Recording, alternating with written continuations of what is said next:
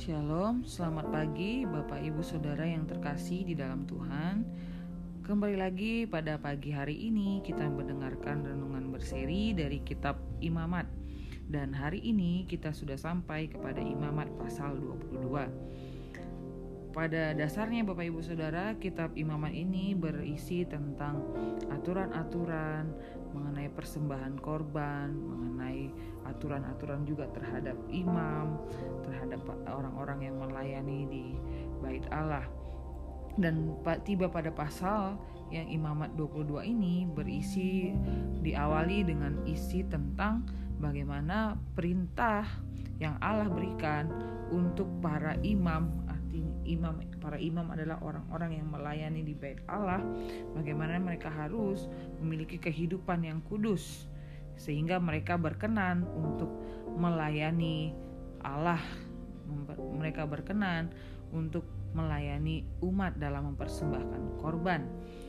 Dan dilanjutkan dengan isi tentang bagaimana umat mempersembahkan persembahan yang kudus kepada Tuhan ya. Perintah untuk mempersembahkan persembahan yang kudus artinya persembahan mereka yang harus mereka berikan kepada Allah persembahan yang tidak bercacat atau bercela di hadapan Allah. Dan tujuan atau perintah dari uh, yang Allah berikan kepada para imam dan uh, kepada umat dalam mempersembahkan korban tujuannya adalah supaya Allah berkenan kepada mereka.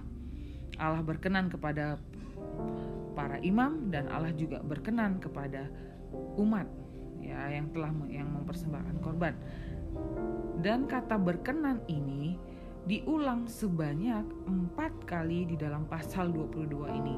Itu terdapat di dalam ayat 19, ayat 21, ayat 27, dan ayat 29 dan perintah untuk hidup kudus dan memberikan persembahan yang kudus. Jadi dua ini adalah topiknya.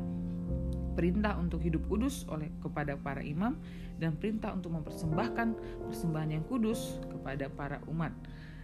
Dan di kita kalau kita bisa melihat di pasal 22 imamat ini di pasal 22 ini ditutup dengan pernyataan Tuhan yang mengatakan demikian. Tuhan mengatakan di dalam ayat terakhir sebagai klimaks dari isi pasal 22 ini bahwa Tuhan mengatakan di dalam ayat 32 dan, dan 33. Saya akan baca untuk kita semuanya. Dengan demikian kamu harus berpegang pada perintahku dan melakukannya. Akulah Tuhan janganlah melanggar kekudusan namaku yang kudus, supaya aku dikuduskan di tengah-tengah orang Israel, sebab akulah Tuhan yang menguduskan kamu, yang membawa kamu keluar dari tanah Mesir, supaya aku menjadi Allahmu dan akulah Tuhan. Kita bisa melihat di dalam ayat 32 dikatakan oleh Allah bahwa Janganlah melanggar kekudusan namaku yang kudus, supaya aku dikuduskan di tengah-tengah orang Israel. Sebab akulah Tuhan yang menguduskan kamu. Tuhan kita itu adalah Tuhan yang kudus. Satu sifat Allah yang pertama adalah Allah itu adalah kasih. Di, di dalam kekasihnya itu dia dia juga adalah Allah yang kudus. Bagaimana kita bisa mencapai Allah yang kudus, bagaimana kita bisa menjadi umat yang layak bagi Allah yang kudus, maka kita juga harus kudus. Dan di situ dikatakan bahwa Allah lah yang menguduskan kita dengan memberikan perintah kepada kita. Ya kalau di dalam imamat dengan memberikan perintah kepada bangsa itu bahwa mereka harus hidup kudus.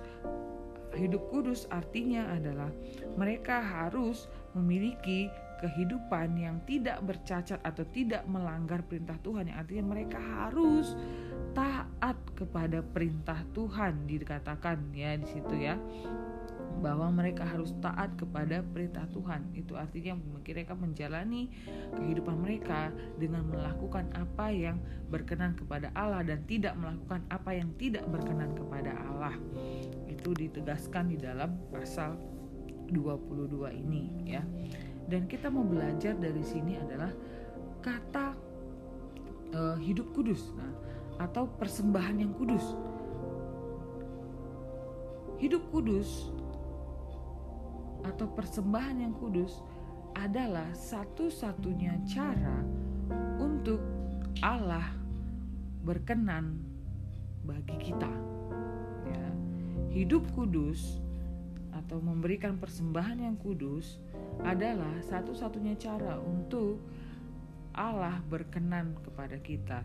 Dan sekarang kalau kita tarik kepada konteks kita, apa itu hidup kudus atau persembahan yang kudus kepada Tuhan? Di dalam Roma dikatakan persembahan yang kudus adalah hidup kita, diri kita. Kita sendiri adalah menjadi persembahan yang kudus. Yang perlu kita persembahkan adalah diri kita. Kita tidak perlu lagi mempersembahkan korban bakaran, kita tidak perlu membawa doa apa? domba, membawa lembu yang tidak bercacat untuk dipersembahkan kepada Tuhan supaya kita menjadi berkenan kepada Allah tidak perlu karena persembahan yang terbaik bagi Allah saat ini adalah hidup kita sendiri. Apakah kita menjalani kehidupan ya yang kudus atau yang uh, yang kudus atau yang tidak apakah kita menjalani kehidupan yang tidak bercacat yang atau bercelak di hadapan Tuhan? Ya karena itu satu-satunya cara. Nah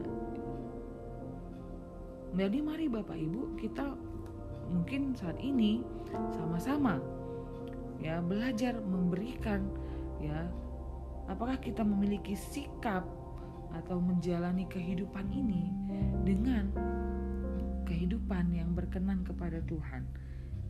Ya apakah kehidupan kita sudah menyenangkan Tuhan ya? Kata berkenan kita bisa ganti dengan apakah kehidupan kita menyenangkan Tuhan?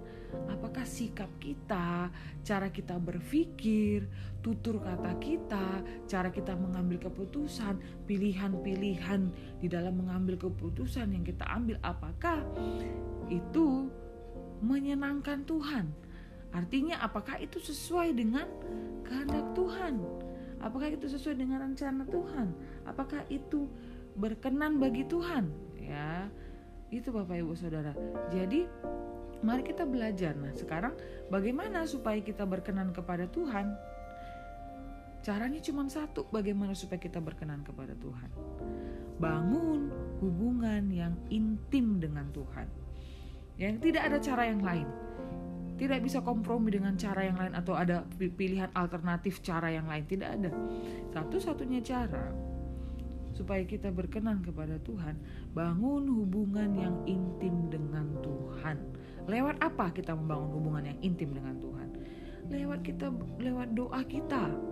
Mau itu doa pribadi, mau itu doa bersama keluarga, doa bersama sahabat, rekan kita, atau doa bersama uh, tetangga kita baik itu doa doa pagi maupun doa pada malam hari di dalam doa-doa kita itu mari kita sungguh-sungguh kepada Tuhan sehingga hubungan kita semakin diperbaiki dengan Tuhan dan kita semakin mengerti kehendak Tuhan apa yang menjadi rencana Tuhan di dalam doa kita yang kedua, lewat baca firman, merenungkan firman Tuhan. Mari setiap hari kita merenungkan firman Tuhan. Setiap hari kita membaca firman Tuhan karena itu akan memperkaya kita dan membuat kita akhirnya semakin memahami apa yang menjadi kehendak Tuhan di dalam kehidupan kita. Ingat Alkitab mengatakan bahwa kehendak Tuhan, rancangan Tuhan itu adalah rancangan yang terbaik. Artinya rancangan yang mendatangkan damai sejahtera dan bukan rancangan kecelakaan. Itulah rencana Tuhan dan bagaimana kita bisa mencapai rancangan Tuhan itu. Bisa bagaimana kita bisa mencapai kehendak Tuhan itu dengan kita membangun hubungan yang intim yaitu lewat doa dan baca firman Tuhan. Jadi jangan malas berdoa Bapak Ibu Saudara. Hari-hari ini jangan malas berdoa. Kita bisa melihat hari-hari ini mungkin vaksin memang sudah ditemukan, tapi apakah itu satu satunya solusi akhirnya kita bisa hidup kembali seperti semula? Tidak. Meskipun kita sudah divaksin, kita harus tetap jaga jarak, kita harus tetap pakai masker, kita harus tetap uh, mencuci tangan, Bapak Ibu Saudara. Jadi dengan kehidupan yang seperti ini dan mungkin ada yang bergejolak atau sedang mengalami pergumulan berat dalam bidang ekonomi, dalam bidang kesehatan, keluarga yang mungkin sedang berantakan.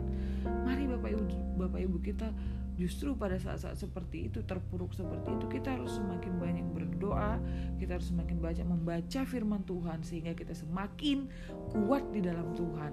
Karena kita semakin memahami apa kehendak Tuhan di dalam kehidupan kita. Ya, masalah seberat apa pun tidak akan memutuskan hubungan kita dengan Tuhan justru seharusnya masalah itu semakin mendekatkan kita kepada Tuhan kita semakin mencari apa yang menjadi kehendak Tuhan di dalam kehidupan kita. Jadi jangan pernah jemu-jemu, jangan pernah malas untuk berdoa, jangan pernah malas untuk baca firman karena itu satu-satunya kunci untuk kita semakin dekat dengan Allah, membangun hubungan dengan Allah yang artinya kita semakin memahami kehendak Tuhan di dalam kehidupan kita. Amin ya Bapak Ibu Saudara. Seorang pendeta pernah berkata, saya lupa saya dengarkan khotbahnya dia mengatakan bahwa untuk membangun hubungan yang intim dengan Tuhan kita harus memiliki iman yang berkenan kepada Allah, taat dalam segala perintahnya dan suka merenungkan firman Tuhan. Ya, amin Bapak Ibu Saudara ya. Max Lucado mengatakan, iman bukanlah kepercayaan bahwa Tuhan akan melakukan apa yang kita inginkan, tetapi iman itu adalah percaya bahwa Tuhan akan memberikan apa yang terbaik, yang benar kepada kita. Jadi Max Lucado mengatakan demikian ya Bapak Ibu Saudara. Iman itu bukan berbicara bahwa iman itu bukanlah bukan berbicara bahwa kepercayaan bahwa Tuhan akan melakukan apa yang saya inginkan. Iman itu bukan berbicara apa yang saya bahwa Tuhan akan melakukan apa yang saya inginkan, tapi iman itu berbicara bahwa e, berbicara bahwa Tuhan akan memberikan apa yang benar, yang tepat, yang terbaik kepada saya. Itu iman yang benar. Ya.